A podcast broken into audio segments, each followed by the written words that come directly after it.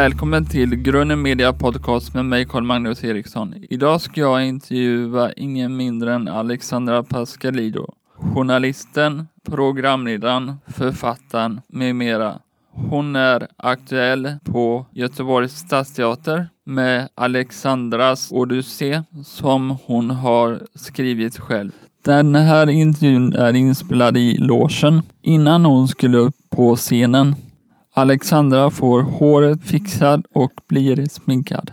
Därför är ljudet lite ojämnt, men det är en väldigt trevlig intervju. Alexandra var härlig, så lyssna och njut. Jag har sett din pjäs och tyckte mycket om den. Hur tänkte du när du skrev den? Tyckte du mycket om den eller jättemycket? Jättemycket om den. Yeah! Yeah! jo, nej men alltså. För det första så kände jag skräck. Nej men jag hade ju aldrig skrivit en pjäs och jag hade lite ångest och jag kände skräck och rädsla. Kommer jag klara det här? Men sen kan jag säga så är jag en sån människa som funkar med deadlines. Alltså när jag har en deadline och vet att allt hänger på mig och att det står och faller på om jag lyckas skriva, äh, men det är då jag levererar. Så att jag gillar att pressa mig själv. Så jag satt där dygnet runt i några sommarveckor. Och det var som en dans. För plötsligt så, jag satt ensam på min balkong i Aten. Det var 40 grader. Jag hade liksom hängt med en massa människor i Aten. Allt ifrån nazister till flyktingar, till rika, till fattiga, till heroinister på gatorna. Väldigt många olika. Och sen låste jag in mig, eller ut mig på den här balkongen. Och sen så um, satt jag där och plötsligt hade jag sällskap av alla de här karaktärerna som jag hittade på.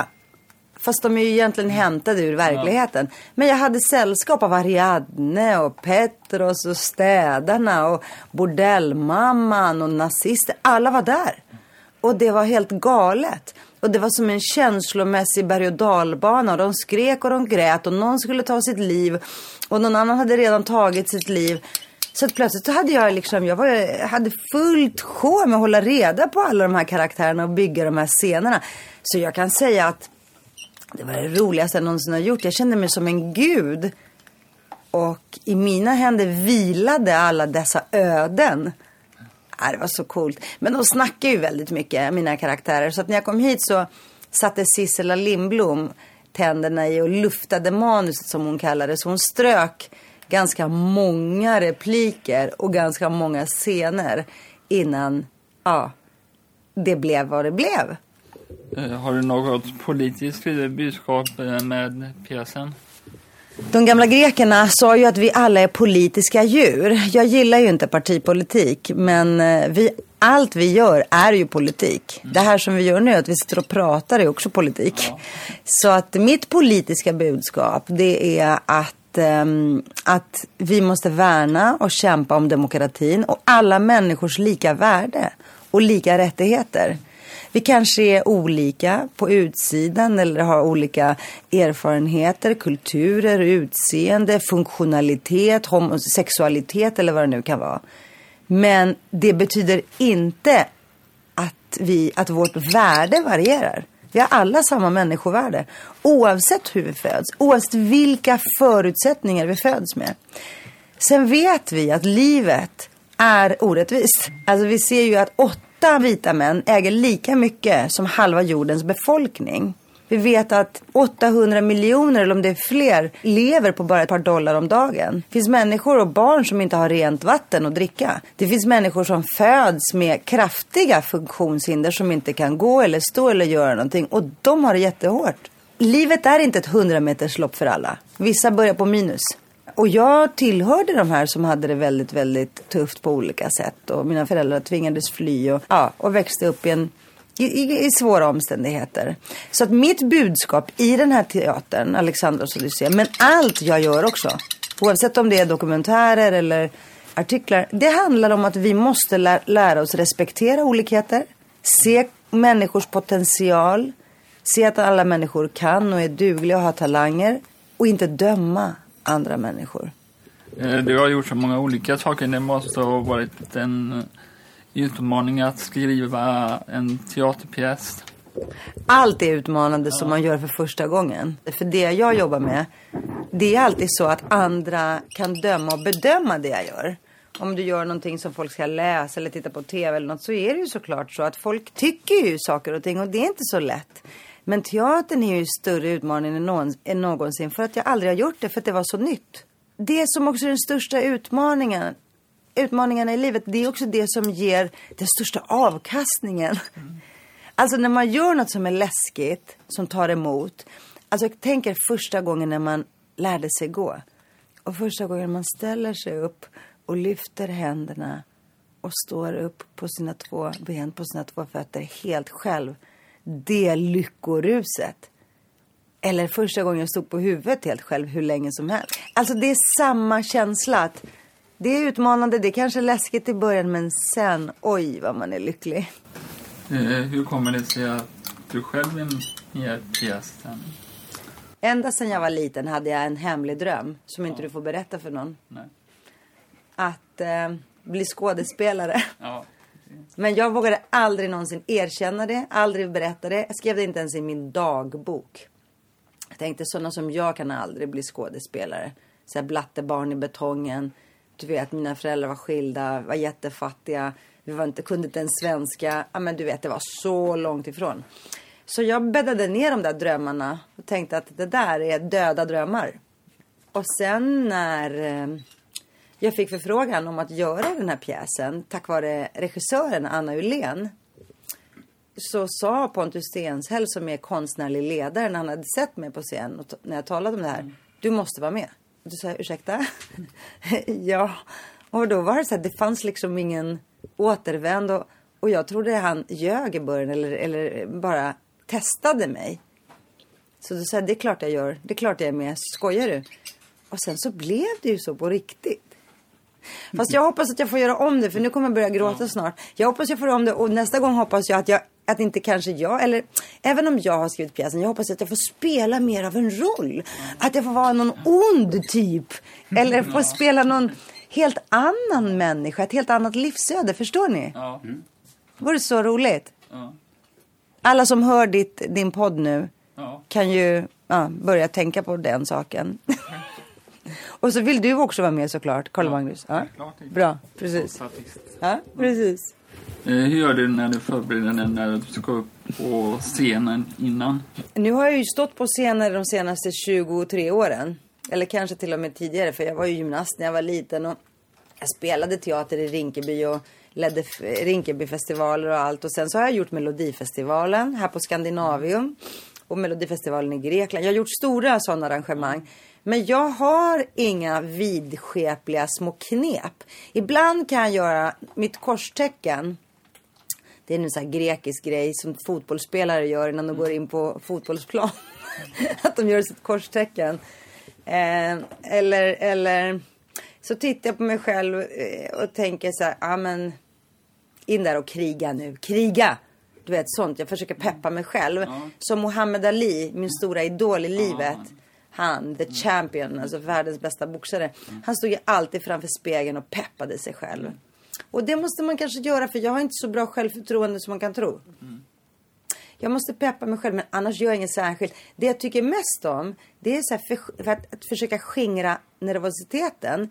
Det är att snacka med folk. Typ med dig nu, för nu ska ju jag snart spela. Men när jag sitter och snackar med dig, då tänker inte jag på att jag är nervös.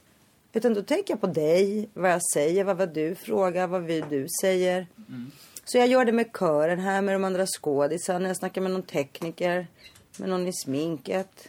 Så glömmer man bort. Man ska inte vara så mycket, så navelskådande egentligen. Tänka på sig själv och sin egen nervositet. Men jag är jättenervös, jag får hjärtklappning innan jag ska in där. Har du haft eh, scenskräck nu eller tidigare som programledare? Aldrig någonsin. Jag har aldrig haft eh, sk- scenskräck eller skrivkramp. Jag kommer från arbetarklassen. Min pappa han eh, städar på nätterna. Och han hänger i så här skylift och putsar fönster på 40 våningen. Tror att han har råd att tänka att han inte vågar putsa fönster i minus 10 grader så högt upp i luften? Han är 70 år och gör det fortfarande. Så att jag kommer från en samhällsklass och en miljö där man inte tar sig sådana rättigheter. Det är sån lyx att tänka så här. Oh, jag har skrivkramp.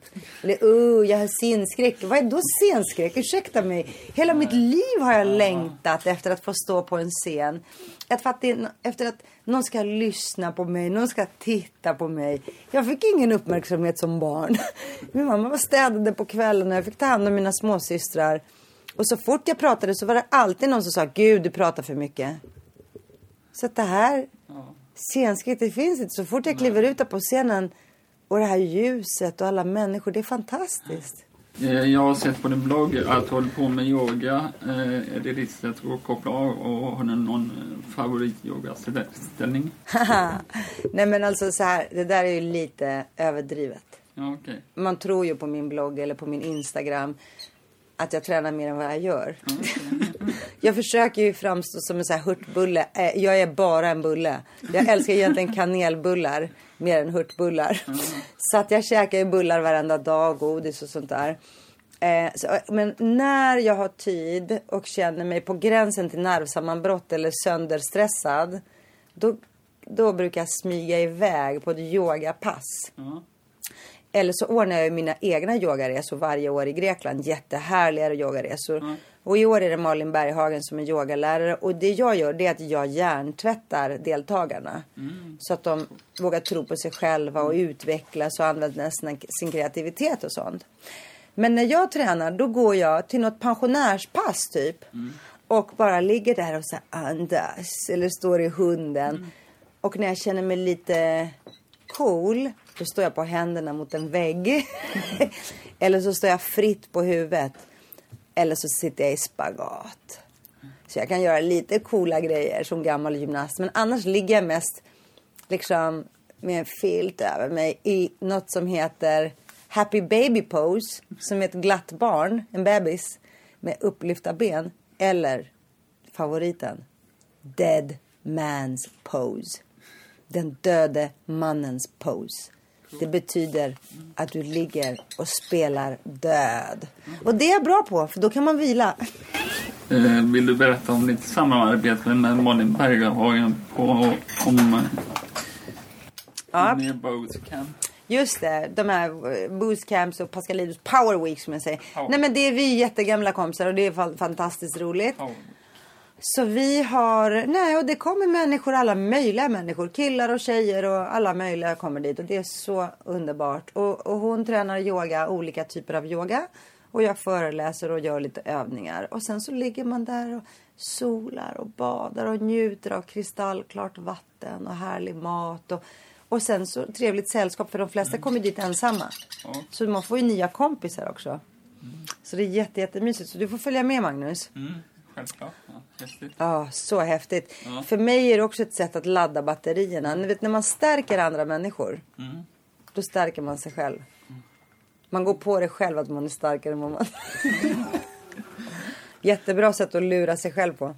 Sen har vi något som heter Fem snabba frågor med Alexandra. Ja. Eh, yoga eller gym? Gym är kanske eh, liksom det värsta jag vet. Jag, jag, jag tycker att det är så hemskt. det får bli yoga. Yoga om man får välja då på en strand. Facebook eller Instagram? Nu har jag precis lagt ut en film på Instagram. Jag la ut den för några timmar sedan. Den har fått 100 000 visningar. Det är en kort film som jag gjorde med några kompisar som handlar om att man just inte ska döma ut människor och alla de här, allt det här hatet och hoten som kommer du vet, via sociala medier och via internet. Så här rasistiska och sexistiska påhopp. Och, eh, så att just nu ser jag faktiskt Facebook och den här kraften och alla reaktioner. Det är fantastiskt att läsa. Moussaka pasta? Pasta faktiskt. Jag har lagat så mycket moussaka. Jag gjorde en kokbok också. Nej men så att om jag får välja så tar jag lasagne. Är det du som ska laga den Karl Magnus eller? Ja. Mm, bra. Du är välkommen. Ja. Programledare eller skådespelare? Skådespelare alla gånger. Programledare kan slängas i väggen. Det är ju jättetråkigt jobb när du skojar. det var ett skämt alltså. Jag älskar båda. Men det är ännu roligare med skådespelare. Läsa riktig bok eller ljudbok? Oj, det där var en klurig. Den har du funderat på länge va? Ja. Jag ledde ju den här ljudboksgalan i måndags. Och, ja, jag såg väl det. Ja. Jag måste säga fortfarande, jag är lite old school, lite gammaldags kanske. Men jag gillar en riktig bok och få hålla, få tafsa på en bok. Få anteckna. Få Var det- rita dödskallar i marginalerna. Vill du ställa en fråga till nästa person? Vem är det som kommer nästa? Eh, Nästa är Åsa Regnér. Hon är jämställdhetsminister. Jag vet, jag känner henne faktiskt. Alltså? Ja, hon jobbade ju på RFSU förut. Och vad vill jag ställa för fråga? Åsa Regnér eh, skulle jag vilja fråga. Hon är ju alltid väldigt elegant, väldigt stilig. Sen så har hon bott i Bolivia om jag inte helt missminner mig. Så jag skulle vilja fråga henne vad hon lärde sig av sin vistelse i Bolivia. Och hur mycket tid hon lägger ner på att klä upp sig hela tiden. Klä sig så snyggt. Och tacka så jättemycket för intervjun. Tack snälla du. Och lycka till ikväll. Det är jag som tackar. Ja. Underbart att ha dig här. Tack snälla du. Tack.